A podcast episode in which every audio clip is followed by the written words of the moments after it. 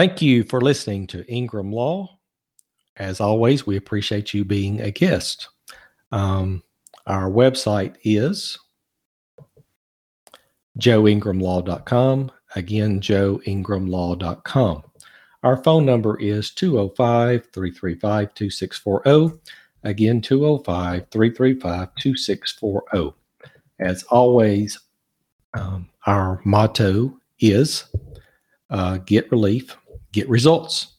And we believe in that very strongly every day in our practice. Today, we have the privilege and honor of a guest, a private investigator that does work both in family law and in criminal law. And I've worked with him personally. And um, we're going to bring him on the line in just a minute and have a conversation with him. So stand by for just a second.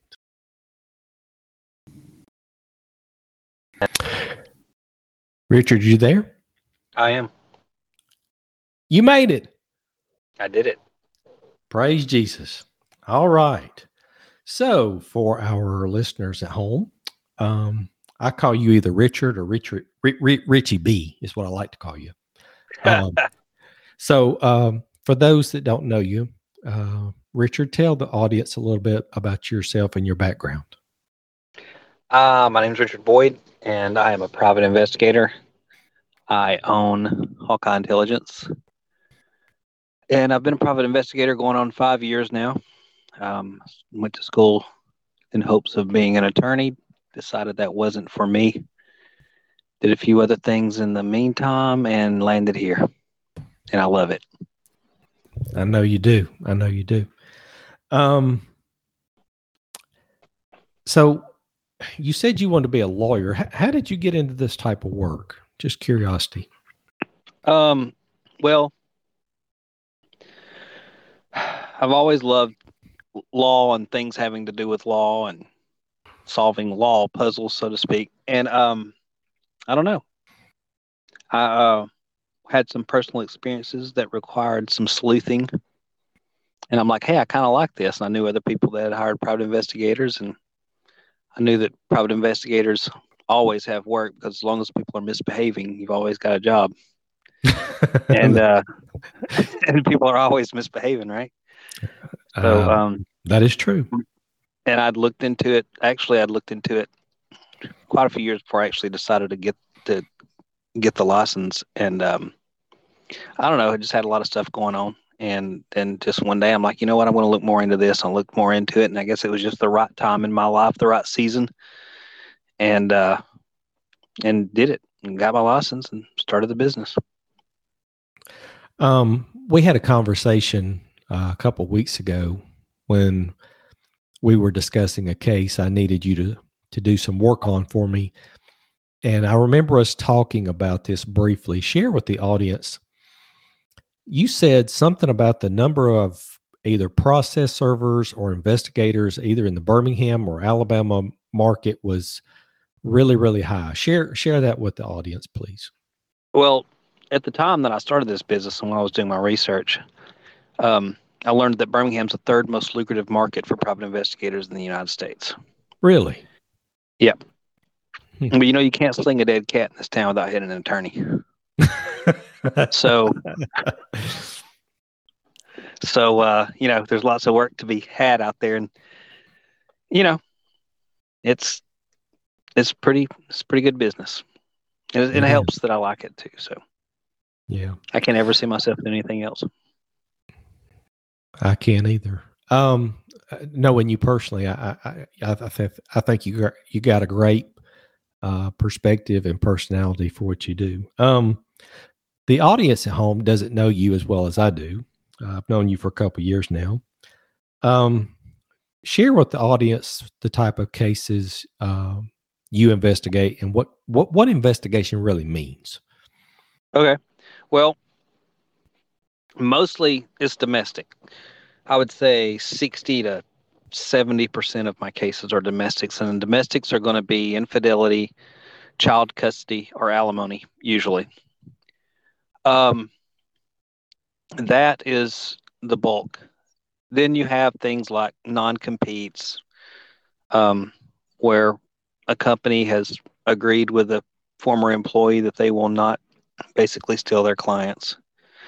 And sometimes, you know, people being the way that they are do not honor their agreements and and uh, the company wants to know if they're coming in contact with clients, former clients, or whatever that they're not supposed to.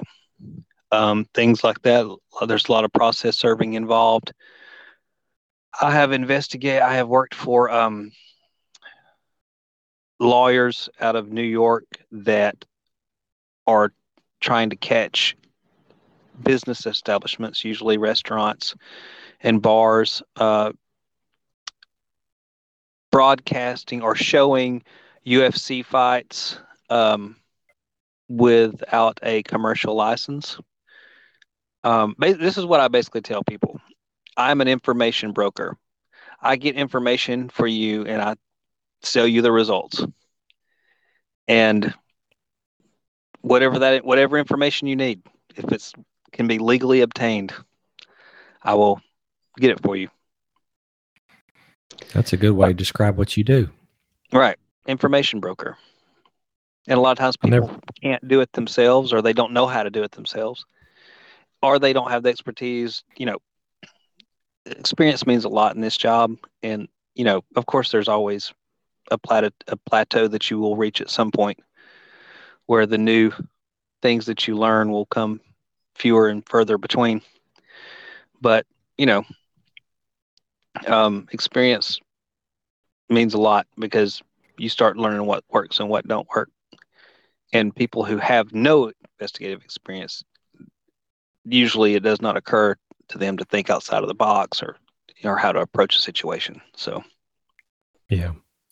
Um, just out of curiosity, because you've done some investigative work for me, trying to catch people serving papers that are dodging process service. Um, you worked on one criminal case with me. Do you have a preference as to the type of work you do? As do you would it be family law or would it be criminal law, or does it matter? Definitely family law. Definitely family law. When I when I was my intention when I was when my goal was to become an attorney was to be a family law attorney. so Hmm. Um, it's definitely family law. I just, I don't know. I mean, there's so many investigators that don't like surveillance and they don't like uh, domestic cases, but I mean, I like them. So, I mean, I, I like people and I like meeting new people and getting to know people's stories, things like that. I enjoy that. So, um, you know, I like the rotating um, variety of different personalities and situations, and I just like to hear people's stories. Um, one one one thing that makes you really good at what you do is you're very relatable and you're easy to talk to, and I think that would be a plus in what you do is trying to get information from people. Is that you're very you're very easy to talk to. Right, and I've been told that a lot, and I usually get the information that I want. Um, you know, I, sometimes I have to do, perform what's called a pretext, where I tell somebody that I'm one thing. You know, I don't tell them I'm an investigator. I, you know, have a, a pretext, a story that I tell them uh, to get information from them. It's not illegal, but you know, if someone is leasing land that they're allowing people to hunt on and they're not supposed to, then I'm going to go to the neighbors and tell them that I am interested in hunting in that land do you know anybody? Do you know who owns it? And do you know whether they let people hunt on that land or not? Have you seen hunters out there? I have to present myself as someone else in order to get the information that I that I can. Also, I mean, I've read and I've gone through classes on how to interview people, and you know, I've, there's some education there too. And I've learned how to, I've just learned how to get information out of people. I'm, I'm, I'm pretty good at it. I, I, always did it with my kids. I, I got a confession out of my kids 99% of the time when they did something they weren't supposed to do. um, for the listener to this podcast, how would someone contact you if they wanted to hire you um, for your services? Um, well, I have a website, birminghampi.com. Um, there's an email address, contact at birminghampi.com. And the number to reach me is 205 864 1766. Okay. And just for the audience at home that doesn't really understand what we do in the legal world, um, you are a paid professional. What you do Correct. is not free. Right. So, so what is the typical charge for the nature of your service? Well, it's going to depend on what we're talking about. Typical infidelity case, not in the Birmingham area, is going to rent. Uh, you're going to have a retainer of about two thousand dollars. If we go a little bit out, say Cullman, Gadsden, somewhere like that, it'll be like twenty five hundred. So you know, it's just going to depend on the circumstances. Um, we usually try to like with with a typical infidelity case, and really with child custody cases too. It just depends on what the court orders are and all that. But with an infidelity case, it's usually we try to catch them about three times to try to establish a pattern for the judge. Right. Um, you know, with a child custody, sometimes it's like they're not supposed to drink a single drop of alcohol around my child ever. Then, you know, if we only have to catch them one time and we know they're going to be going to a party or, you know, we know that they do it every day, but we just need to get evidence of it, then, you know, you're talking about a $500 or $1,000 retainer. I mean, it just depends on how many hours we're talking about. Right. So, um, for the listener, because I, I love what you do, I find it fascinating. Um, we talk all the all the time. Mm-hmm. Um, describe a typical day for you as an investigator. What, what what's a typical day in the life of Richard? Okay, well, I mean, aside from all the business stuff like answering emails and phone calls and um, you know, I I'll go. I have make sure all my cameras are charged up. Make sure I've got all my memory cards in my devices, and I make sure I've got food and gas, and get in the car, and I'll go. Sometimes we have a tracker on somebody's car. Sometimes we don't. I love it when we have a tracker. It makes my job so much easier. Um, yeah. but I'll go wherever they are supposed to be wherever we are going to end up at the same place at the same time, and I'll find somewhere to hide out, and usually in my car, where I can see them, see their vehicle, and uh, just basically track their movements all day. I mean, if they go into a store, then I follow. I go into the store. I have a camera on me. You know, some it'll either be my cell phone or I have several. You know, cameras that look like other things like pens or things like that and uh, just document everything they do. Get a video, get pictures, everybody they come in contact with. Uh, you know, find out who the people they come came in contact with are. Um, yeah. Sometimes my surveillances are three or four hours, and sometimes they're sixteen hours. Whoa. Yeah, I mean, I did I did a sixteen hour surveillance the day before Thanksgiving. Jeez. Um, yeah just out of curiosity, do you have a favorite story that sticks out in your mind from your line of work that you'd like to share, or is there is there a niche uh, case that you had that kind of sticks out that that you always remember at, in your line of work? Yeah, well, yeah, there's a good. Uh, I've got several good good stories, but the one that comes to my mind first is I can remember I was following a, a, a someone's wife she had told her husband that she needed to get away from the kids for a little while. So she rented a hotel room. So, you know, we knew that that was not true. well, she did rent the hotel room, but it wasn't to get away from the kids. So followed her to followed her to the hotel, and um, she went into the hotel. She left. She met a man uh, near some restaurants. They had dinner. Uh, they they went into the restaurant. I walked into the restaurant. I saw the perfect table where I could get exactly what I needed. Walked up to the hostess and said, I need that table.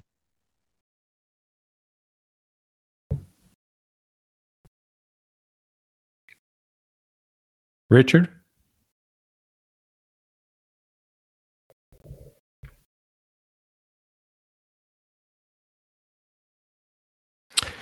So Can I believe we, lo- we lost. Can you hear me now? Yeah, we lost you okay. for a second. I don't know what happened. What's the last thing you I heard? don't either. Uh, What's the last thing you heard?